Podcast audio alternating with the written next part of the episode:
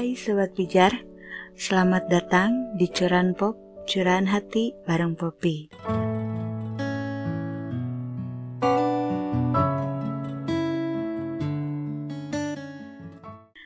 Bersama Meida di sini yang bakal membahas tuntas curahan Sobat Pijar semuanya.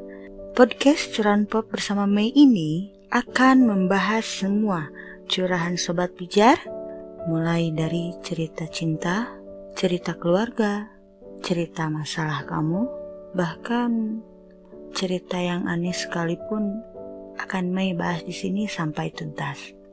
Seperti cerita kali ini datang dari seorang perempuan, perempuan yang bernama Rara. Ini aku samarkan ya namanya. Dia seorang yang berprestasi, anak pijar juga. Tapi aku kasih clue itu aja anak pijar. Anak pijar ada ribuan mana mungkin kalian bisa tahu. Tapi dia itu seorang yang berprestasi. Uh, buku ceritanya juga sangat bagus. Kali ini si Rara ini mau menceritakan bukan menceritakan ya mencurahkan hatinya mencurahkan kegundahan yang selama ini menjadi hal yang membuat dia sedikit bergetar gitu mentalnya. Bukan lebih ke mental ya dirinya gitu. Curahan hati Rara kali ini tuh lebih ke general ya menurut aku. Generalnya tuh ini masalah yang hampir menimpa semua orang. Tentang satu pertanyaan atau mungkin beberapa pertanyaan maupun dari keluarga, dari tetangga, orang terdekat atau bahkan orang tua kita sendiri ini tuh sungguh meresahkan kita ambil satu contoh.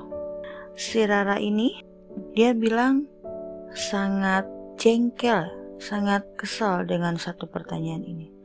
Oh, sebelumnya uh, curhatan ini untuk orang-orang yang atau cewek atau cowok yang umurnya 20 tahun ke atas, 25 tahun ke atas, pokoknya usia matang lah. Orang yang sering kali ditanya oleh pertanyaan yang satu ini. Kapan nikah?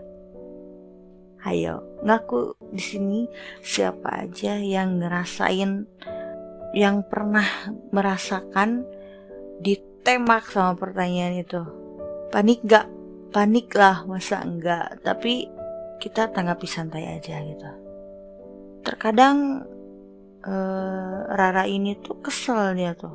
Kesal karena setiap ada pertemuan keluarga atau teman selingkungan dia gitu, teman-temannya yang udah nikah, ada reuni, pasti mereka nanya, "Kapan nikah? Kapan nikah?" Dia tuh sampai ibaratnya sampai kesal, sampai gedek gitu.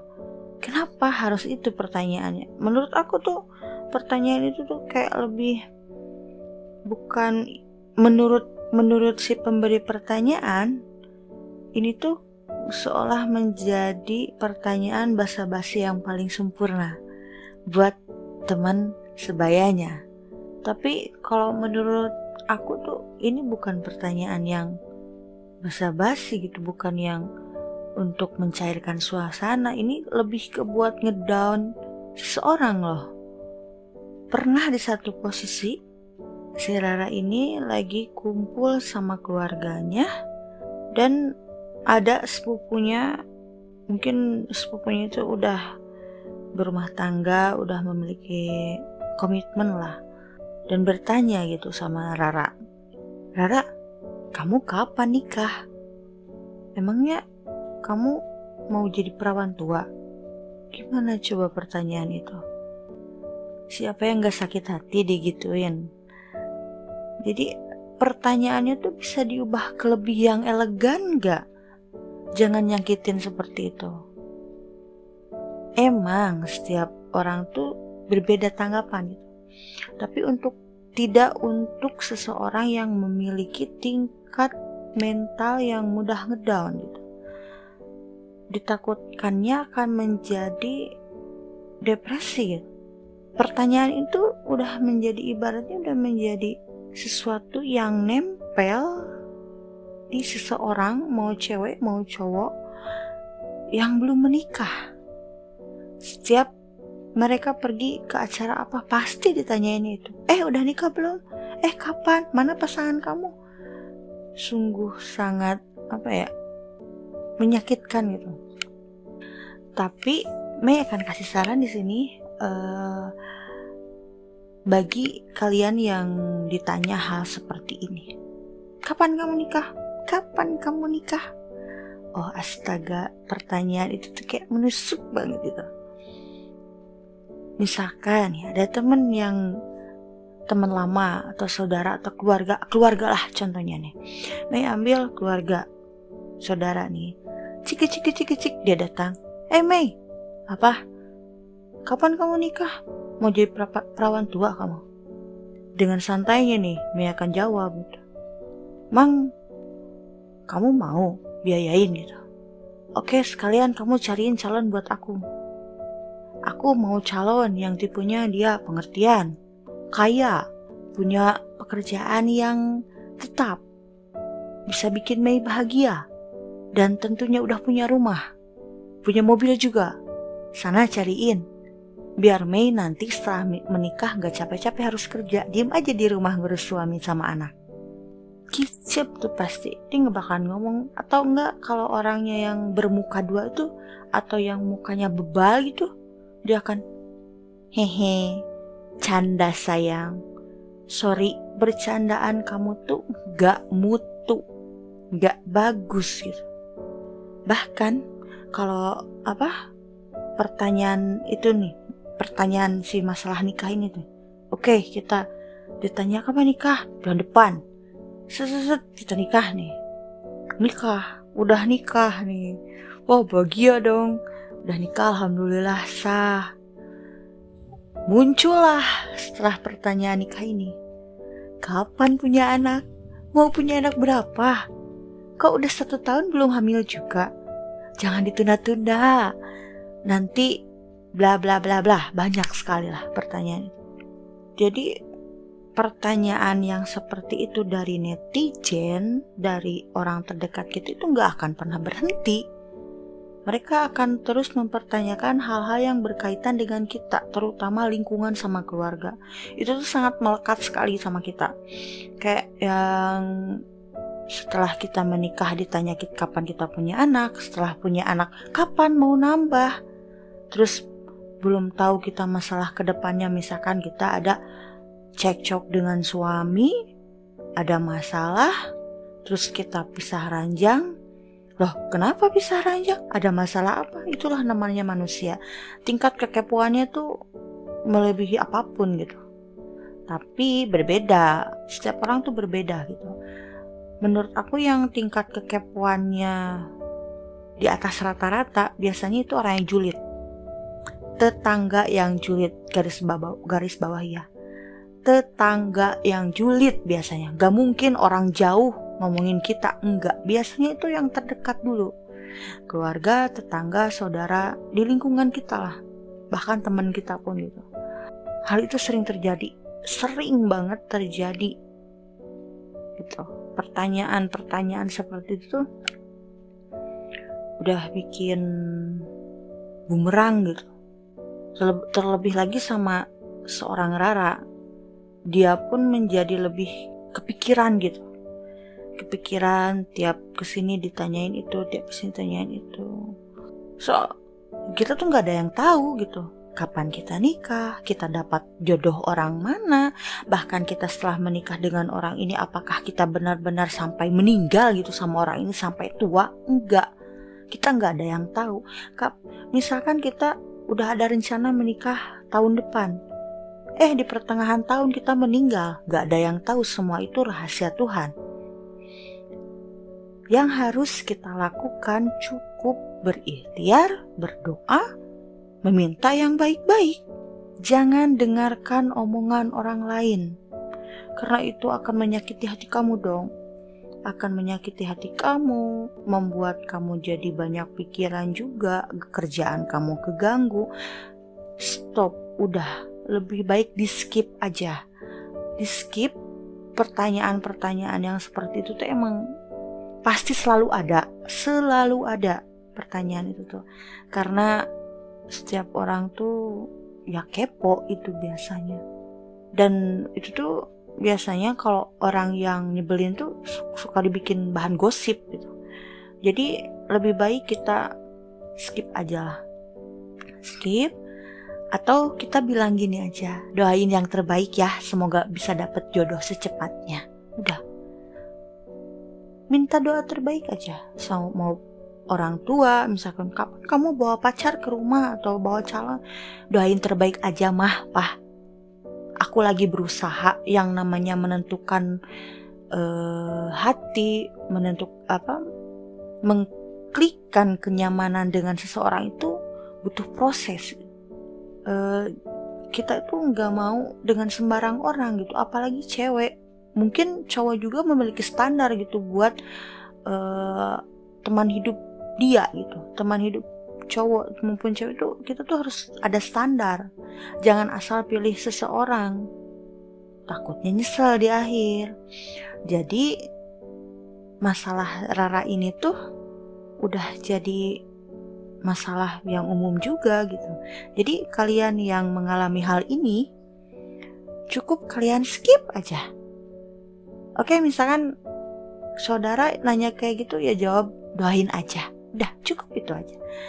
Dan kita pun jangan dimasukin ke hati, jangan di, jadi pikiran, jangan bikin mental kita ngedown, kita depresi sampai stres, apalagi sampai kita harus berobat ke psikiater atau psikologis. Ah, enggak, jauhin itu buang hal-hal yang negatif, ambil hal positifnya. Mungkin orang itu terlalu sayang sama kita sampai seperhatian itu menanyakan setiap detail kehidupan kita. Tapi ya itu ambil positifnya. Oh mungkin dia perhatian. Oh mungkin dia seperti ini. Jadi jangan anggap itu sebuah apa ya enggak lah jangan anggap itu sebagai sebuah, sebuah penyakit enggak jadi jangan anggap itu sebuah kekurangan kita. Enggak, itu bukan kekurangan. Tuhan sudah mempersiapkan uh, setiap insan di dunia ini maupun cewek maupun cowok sudah ditentukan jodohnya. Meskipun di dunia kita tidak menikah atau kita tidak mendapatkan jodoh, di akhirat nanti kita akan mendapatkan jodoh. Yang penting bagaimana kita menanggapinya aja. Kita menikmati hidup aja. Nikmatin hidup belum tentu kita setelah menikah kita bahagia. Hmm, tidak. Setelah menikah itu ibaratnya kita hidup memulai hidup dari nol lagi. Membiasakan dengan pasangan, membiasakan hal-hal yang dia sukai, hal yang gak dia sukai, dan hal kebiasaan kita pun dia harus menerima gitu. Jadi ada proses lagi. Dan terkadang setahun dua tahun pertama itu dalam pernikahan ada aja masalah. Bahkan bukan setahun dua tahun pertama, sampai kita uh, apa benar-benar mengklikkan hati, kebiasaan, segala sesuatunya dengan pasangan kita tuh butuh proses. Bahkan tidak bisa dihindari, pasti ada drama-drama, drama-drama kehidupan di situ. Ada orang ketiga, ada campur tangan mertua, ada campur tangan tetangga, hmm, banyak banget masalah. Jadi untuk sekarang yang belum mendapat pasangan, yang belum menikah, kalian mempertebal mental aja, mempertebal tameng, tameng kita itu. Kita anggap aja orang yang ngomong negatif tuh kita susun aja. Ibaratnya omongan orang lain tuh yang jelek-jelek tuh kayak batu bata kita susun rapi sampai atas, sampai atas, sampai nutupin tubuh kita jadi tameng. Jadilah sebuah bangunan untuk rumah kita. Jadi uh, melindungi kita gitu. Jadi persiapkan mental kalian, siapkan mental kalian kayak di TikTok gak? Jadi siapkan mental kalian untuk menghadapi uh, fase selanjutnya, kehidupan selanjutnya. Jadi sebelum menikah tuh kalian udah memiliki mental baja gitu. Jadi kalian udah terbiasa dan perbanyak juga apa uh, mendengarkan apa pengalaman-pengalaman orang yang sudah menikah tuh seperti apa. Kalian jangan takut, tapi buatlah itu menjadi pelajaran oh begini oh begini. Biasanya orang yang setelah menikah tuh saat pacaran nih tidak mungkin dikeluarkan semua sifatnya enggak. Sifat kelakuannya sikapnya enggak. Tapi setelah menikah mah keluar semua. Dan kita tuh sebagai pasangannya harus nerima. Karena kita sudah e, menikah dan harus menerima konsekuensinya Begitulah. Rara ya.